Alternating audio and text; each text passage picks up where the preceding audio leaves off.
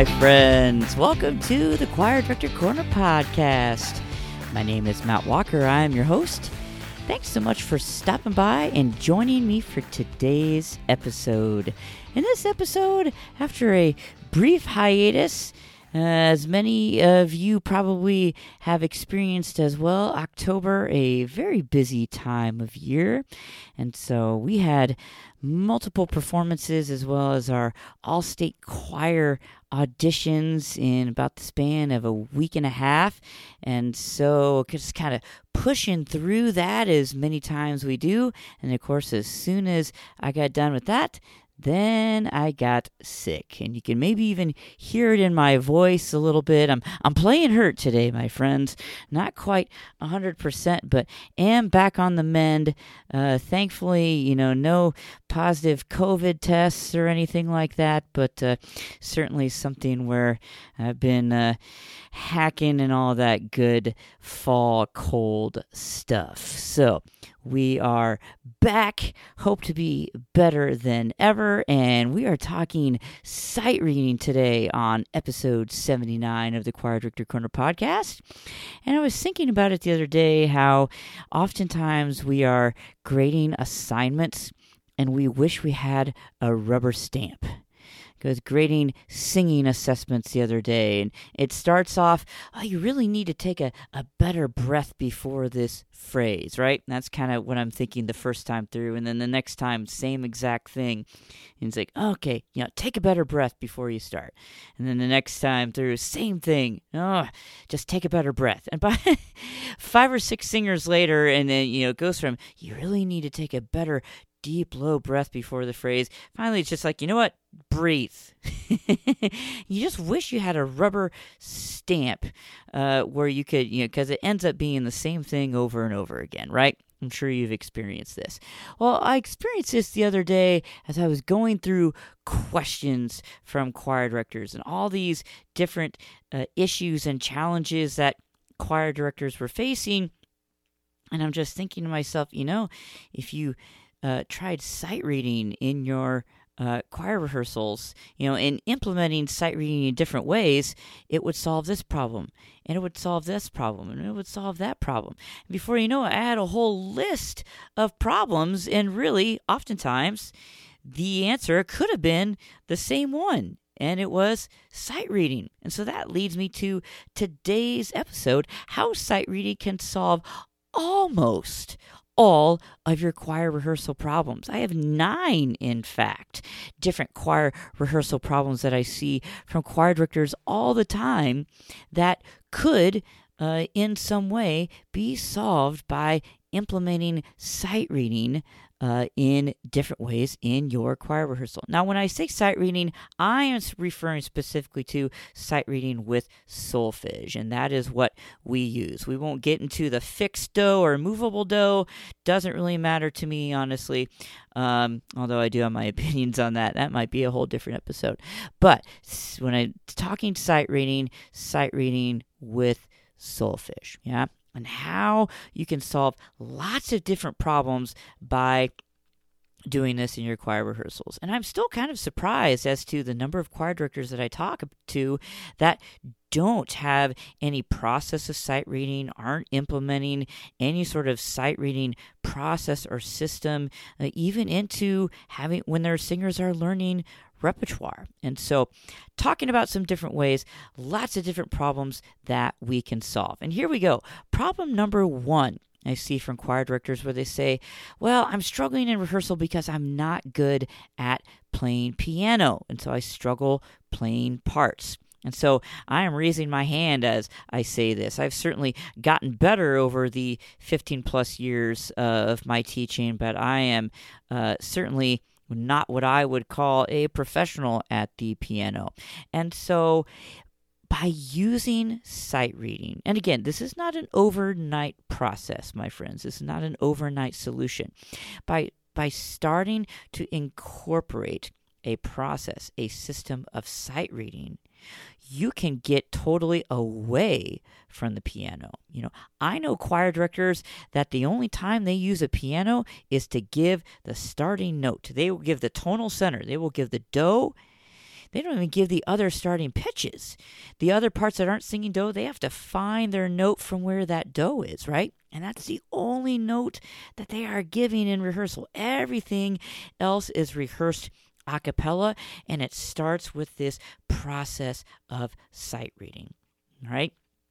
And again, if you're not using sight reading at all, that's not going to happen uh, overnight, right? But starting that process, starting to implement and incorporate and embed a system of sight reading in your choir rehearsals, in your repertoire learning process, that's going to help you get away from that piano and it takes away that problem, right?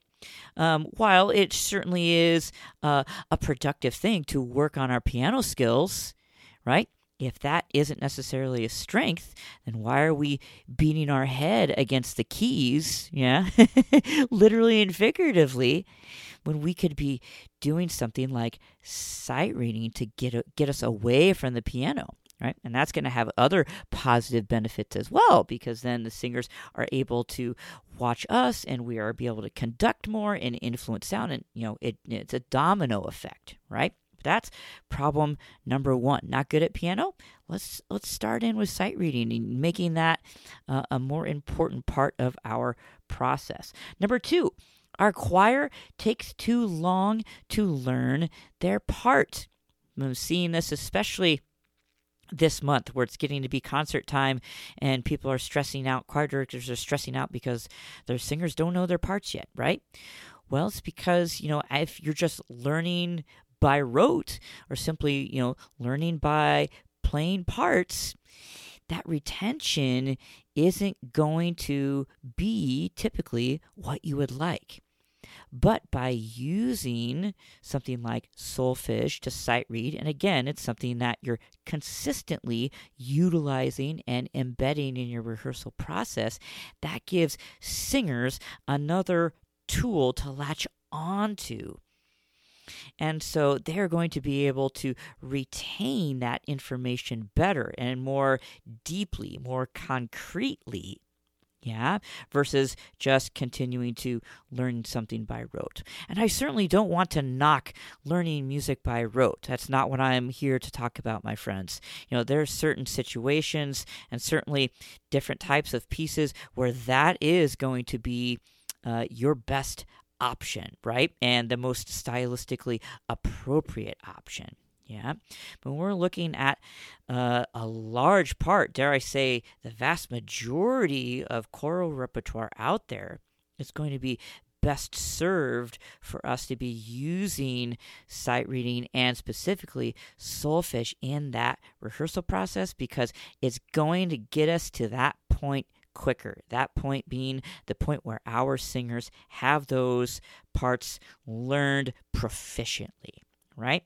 So if their choir is just taking too long, what would happen if we started not only to just do sight reading at the beginning of rehearsal, but also using sight reading with solfege when we're actually in that part learning process yeah and then once they've got the the nuts and bolts the pitches and rhythms down then we move on to a neutral syllable or to or, or text or whatever you prefer right so that's problem number two choir taking too long hmm, maybe trying some sight reading with solfege on those parts to help to strengthen uh, that retention of those parts. Number three, singers are struggling to sing particular intervals. I know we have all faced this, or we're going through parts and a certain section of the choir, they've just got something in their vocal line where they are just really struggling with that. Again, by sight reading through that with solfege, that gives those singers a tool to associate that particular interval. And the more you practice that, um, whether it's you know at the beginning of class and then also as a part of that part learning process, uh, the more proficient they are going to uh, come, become at that, and the more in the future they're going to start to then recognize those intervals and recognize them more quickly. Yeah, so if there's particular intervals, how about applying solfege to that? And that's going to, again, get you more uh, quickly and efficiently to where you want your singers to be. Next, singers having trouble sticking to their part. I have a young bass choir. Yeah, mostly ninth and 10th grade tenors and basses. Many of them, it's their very first year in choir. And so harmony can often be a challenging thing for them. Um, and even, you know, here in October, we're even a few months in, and they have made huge strides uh, in this area. But my basses, and yes, like many of you, my friends, I have basses that like to sing everything down the octave. uh, my basses like to sing the melody down the octave. They'll hear uh, the top tenor part across the room, which is typically the part that, yeah, has the melody, or sometimes even uh, our middle part of our three part split singing that melody, and they will try to, as low as it might be, try to sing that down the octave. When I hear that, I go over to them. It's like, okay, let's go back to our solfege on that section. We sing solfege again through it. We go back to text. We add the other parts in, and they are much more successful. So not only have we l- used uh, sight reading with that uh, solfege to learn those parts, but then when they struggle sticking sticking to that part, yeah, when they start to uh, to move to that melody because that's what they've got in their ear, and they love to sing stuff down the octave. Yep, you know it, and I know it going back to that solfege, yeah, in little bits, yeah, not for the whole piece, but just four to eight measures, just so that they can latch back onto that, get that back in their ear, and then we put the other parts back into it, specifically that melody, to see if they can hold on to that particular vocal part and retain that. If not, then we do it again, right? So, if you've got some sections in your choir that love to latch onto that melody, I call them on it all the time. We got some note stealers in here, right? Stealing notes from other parts. Then going back to that solfege, and that uh, vast majority of the time does the trick. Another problem that you can solve, and this is maybe something that a lot of choir directors don't think about, but this can often help you solve classroom management. And here's what I mean by this everybody sight reads every single part in the part learning process. So, uh, take this tenor bass ensemble for example.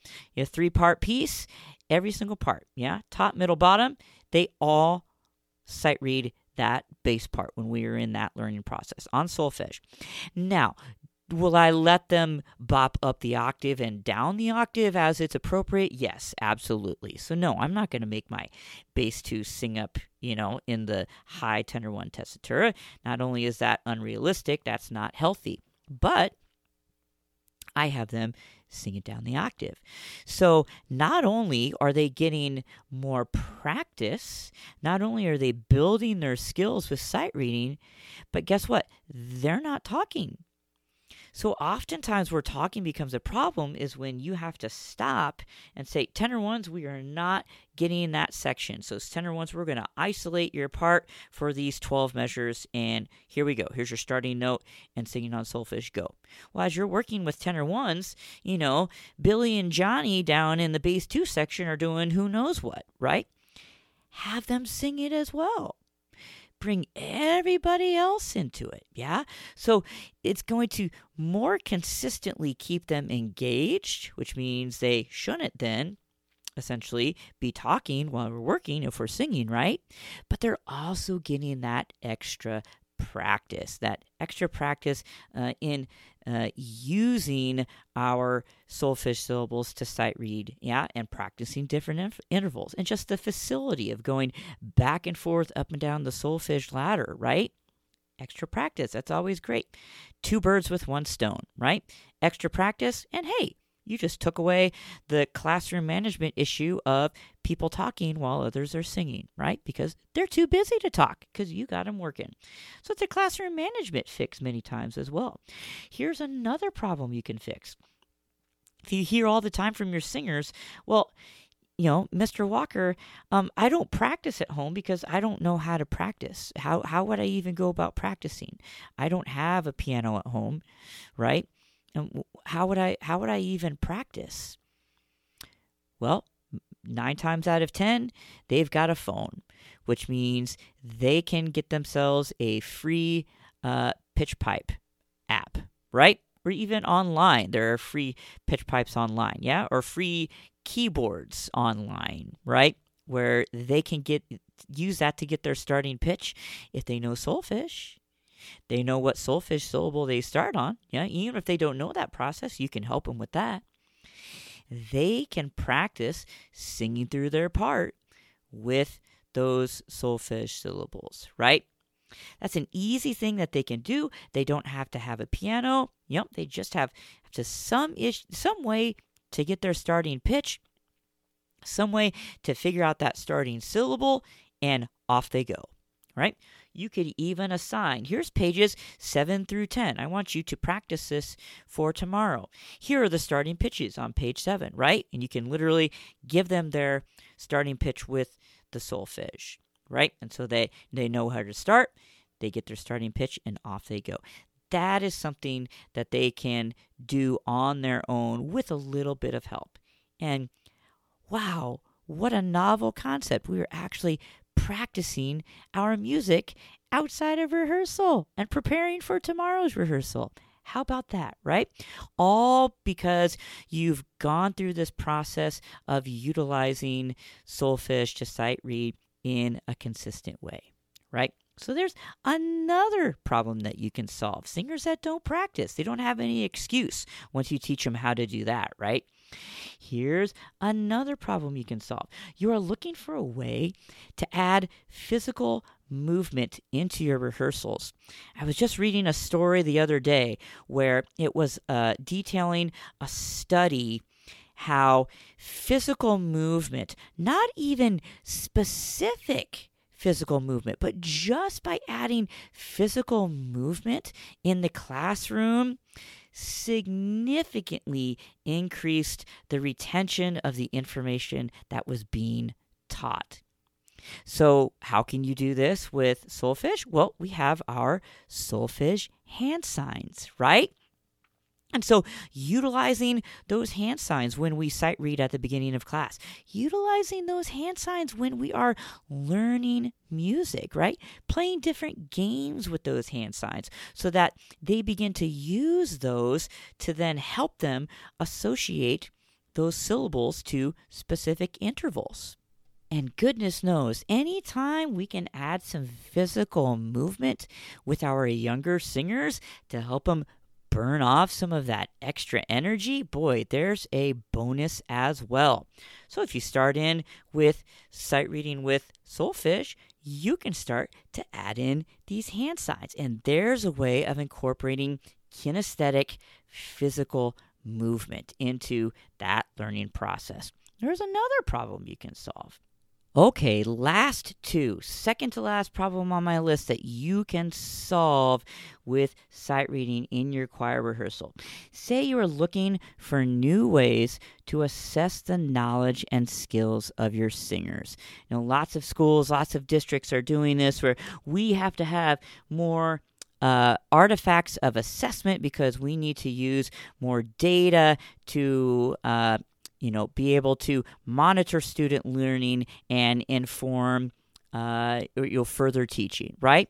Well, by utilizing solfege with sight reading, this opens up uh, so many different opportunities as far as assessment goes. You know, whether it's um, you know sight reading melodies, yeah, just sight reading examples. You can do repertoire assessments where they're, you know, singing parts of their uh, their repertoire with solfege. Um, you can do written assessments, yeah, where they are uh, labeling, you're analyzing and um, labeling uh, notes with solfege, yeah, doing it that way. Um, having them create different things, right? Creating um, you know, melodic examples with solfege. There's all sorts of opportunities that just teaching them this one basic skill, yeah, reading music with solfege that opens up all sorts of possibilities as far as assessment goes, right? So if you're looking for uh, you know new different ways to assess the growth and development of your singers, here is uh, uh, another way that you can solve that problem. It's going to give you so many different uh, and additional opportunities to assess them. Finally, last one on my list if you are looking for fun, collaborative activities that also are directly related to the topics and concepts you are teaching, right? There's so many different activities, uh, solfege games, and activities that, again, you can use all of those skills when you go back to teaching repertoire right? It's not just sight reading examples uh, on uh, on a board or on a TV or on a page, which that's extremely valuable, certainly. But there's all sorts of activities that you can use, and they are going to use all of these skills. It's just going to make them more proficient as far as music literacy goes. And that is just going to supercharge your learning process when you go to start uh, teaching new repertoire and you're in that part learning process, all of these different activities and games that you can play with them, it's just going to make that so much more productive and efficient. And they're going to be more successful. And because of that, they're going to have a more positive um, perspective, a more positive attitude about uh, that part learning process when you're in that step, in that part of the process in your choir rehearsals. So there are nine different problems, yeah, and I'm sure there's more that you can maybe think of that you could potentially solve just by working on sight reading music literacy with solfege. Now, the next question you might have is well, what resources uh, would I suggest as far as um, you know, getting my singers to sight read, whether maybe they've done some sight reading before and you just want to, you're looking for something different, or maybe you're starting at ground zero and you want to start incorporating this into your process. Well, over the years, I've used lots of different uh, resources for sight reading. And, you know, I just haven't found uh, really the perfect thing as of yet. I found some things that have come close, but really not that perfect resource as of yet. You know, I'm I'm always looking for something where you know, I wanted something that included exercises, you know, melo- melodic examples or exercises that were challenging, but also that were singable, that didn't seem robotic or, you know, almost mathematical in some way, right? I'm coming from the singer perspective. And so it's finding examples that are challenging, but also are going to be similar to what singers are going to see in their repertoire, right? I'm not, you know, into just making my singers go through you know the the sight reading process just to you know sing almost like a, a mathematical example right? I am using this um, as a means to an end. I want them to be able to grow the literacy skills so that can help them then in the music learning process and make them more independent musicians as well. So, looking for things that are challenging but also singable. I've also, you know, looking for resources where everything is done for you, right? Because none of us have time to recreate the wheel. And there are some things that, again, have come close. Um, I have a projector in my room and a drop screen, like a movie screen. Um, used to have a whiteboard, um, and that was where I projected examples. So, you know, that is kind of the perspective that I'm coming from. I've used like paper packets and things like that previously, um, but, you know, the print usually is very small and kind of hard to see and you know I like to be able to have something where I can project it up onto my screen as it is right now.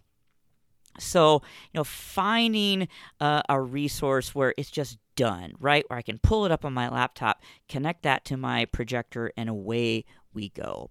Um, I've also, you know, always been wanting something where there was a logical progression. You know, typical typically when you, you get a, a sight reading resource, there is a progression in difficulty level, right?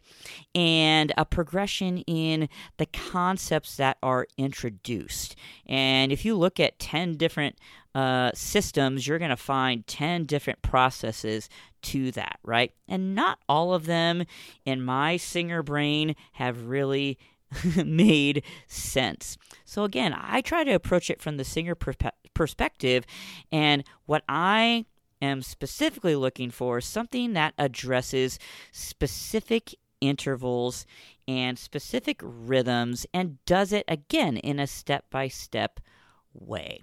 So that's kind of the perspective that I am coming from when I am looking for something to utilize as a sight reading resource. And for the longest time, I really haven't found anything just not that perfect thing, right? The thing that fits all uh, all of the the check boxes. Yeah, checks checks all the boxes. So what I've decided to do this year is essentially create my own sight reading program. And so, you know, I'm calling it the Choir Heroes Sight Reading Program. And there's a reason why I'm calling it that. and I can get into that a little bit. But, um, you know, there's a number of reasons why uh, I just decided to create my own. You know, I've talked about some of them already. But here's what this program is going to consist of. Yeah, melodic examples where it's organized. I've got a 10 step progression. And so essentially 10 difficulty levels, right? And each level emphasizes specific intervals, specific rhythms, as well as different types of musical scales. And it is a very sequential, step by step process. You know, I wanted it to be challenging, but also not so overwhelming for my singers. There's other things where it's been like from level three to level four, it's been such a huge difference in difficulty level from the two levels. And also, it's kind of hard to tell specifically what are the skills that I am working on in each level. And so I really wanted to narrow that down so that singers could really uh, be able to emphasize for themselves particular skills, particular concepts. And so that's what this program is, is going to do. It's going to help singers really solidify a particular skill, a particular concept, before then moving on to the next thing, before moving on to the next level.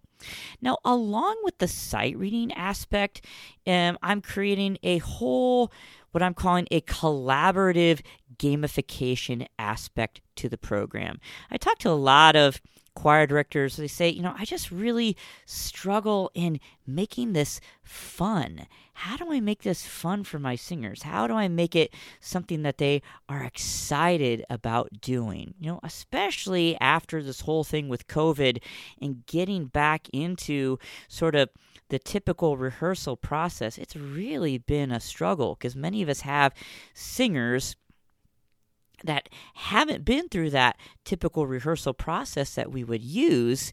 And then we're also having to dive back into teaching music literacy. And it can really be kind of pulling teeth to get our singers to buy into this, right? So, thinking about how can I make this fun? So there's going to be a whole aspect, a collaborative gamification aspect, which will add a little what I'm calling collaborative competition to your ensembles. But at the same time, it's going to help you build community within your ensemble, with your within your choral program, and also help your singers have fun as well. So not only is it sight reading examples, but it's different games and activities that you can do in rehearsal with your singers. And finally, I wanted it to be something where it was truly done for you. So essentially, an all in one program where you're not having to create anything. You're simply you know, pulling things up on your computer to project for your singers, or you're printing things off and using paper copies, right? The idea is that you don't have to create everything, everything is going to be done for you. So, a lot of these materials are already created, but I'm also going to be working on this throughout the course of this year. So, the great thing is for people that are utilizing this program, you're going to have the opportunity to give feedback and say, hey, I really need this. I really need that. I really like this, but I'd like to use it in a slightly different way. Is there any way that you can add this in? Or I'm not necessarily using this, but this would be really helpful in my particular situation. And I'm going to help be able to help you by sort of catering to your specific needs in your program and tailoring this to what uh, the people that are utilizing it, what you really need. And so that's going to be a big benefit of this curriculum as well. So, this program is going to be available to all of our Choir Director Corner community membership members. And so those members are going to be getting a bundle of sight reading examples, rehearsal activities, and also some video lessons each month. And those lessons also help explain the concepts and the topics that are covered in each of these levels in this sight reading curriculum. So you're going to be getting different materials each month that you can then use with your choirs. So I'm really excited about this resource. I really think it's going to be something that choir directors are going to get a lot of value out of, um, really be able to utilize to improve the music literacy skills of your singers. At the same time, um, making it fun and collaborative for them, and at also at the same time, saving you time. And that's really one of the big um, objectives of this program. So, if this sounds like something that you could really use in your teaching, to find out more, you can head on over to choirdirectorcorner.com forward slash choir heroes. Again, that's choirdirectorcorner.com forward slash choir heroes, and you can get more details on the Choir Heroes sight reading program. Well, that is it for today's episode, my friends. I hope this episode has inspired you and motivated you to maybe think about sight reading and solfege in a different way and solving some of these different problems, these different challenges that you are facing inside of your choir rehearsals. Thanks so much for listening, my friends, and until next time, keep being awesome. Are you looking for resources that will save you time and frustration? Want to dive deeper into topics related to your teaching? Then check out the Choir Director Corner community membership over at choirdirectorcorner.com forward slash membership.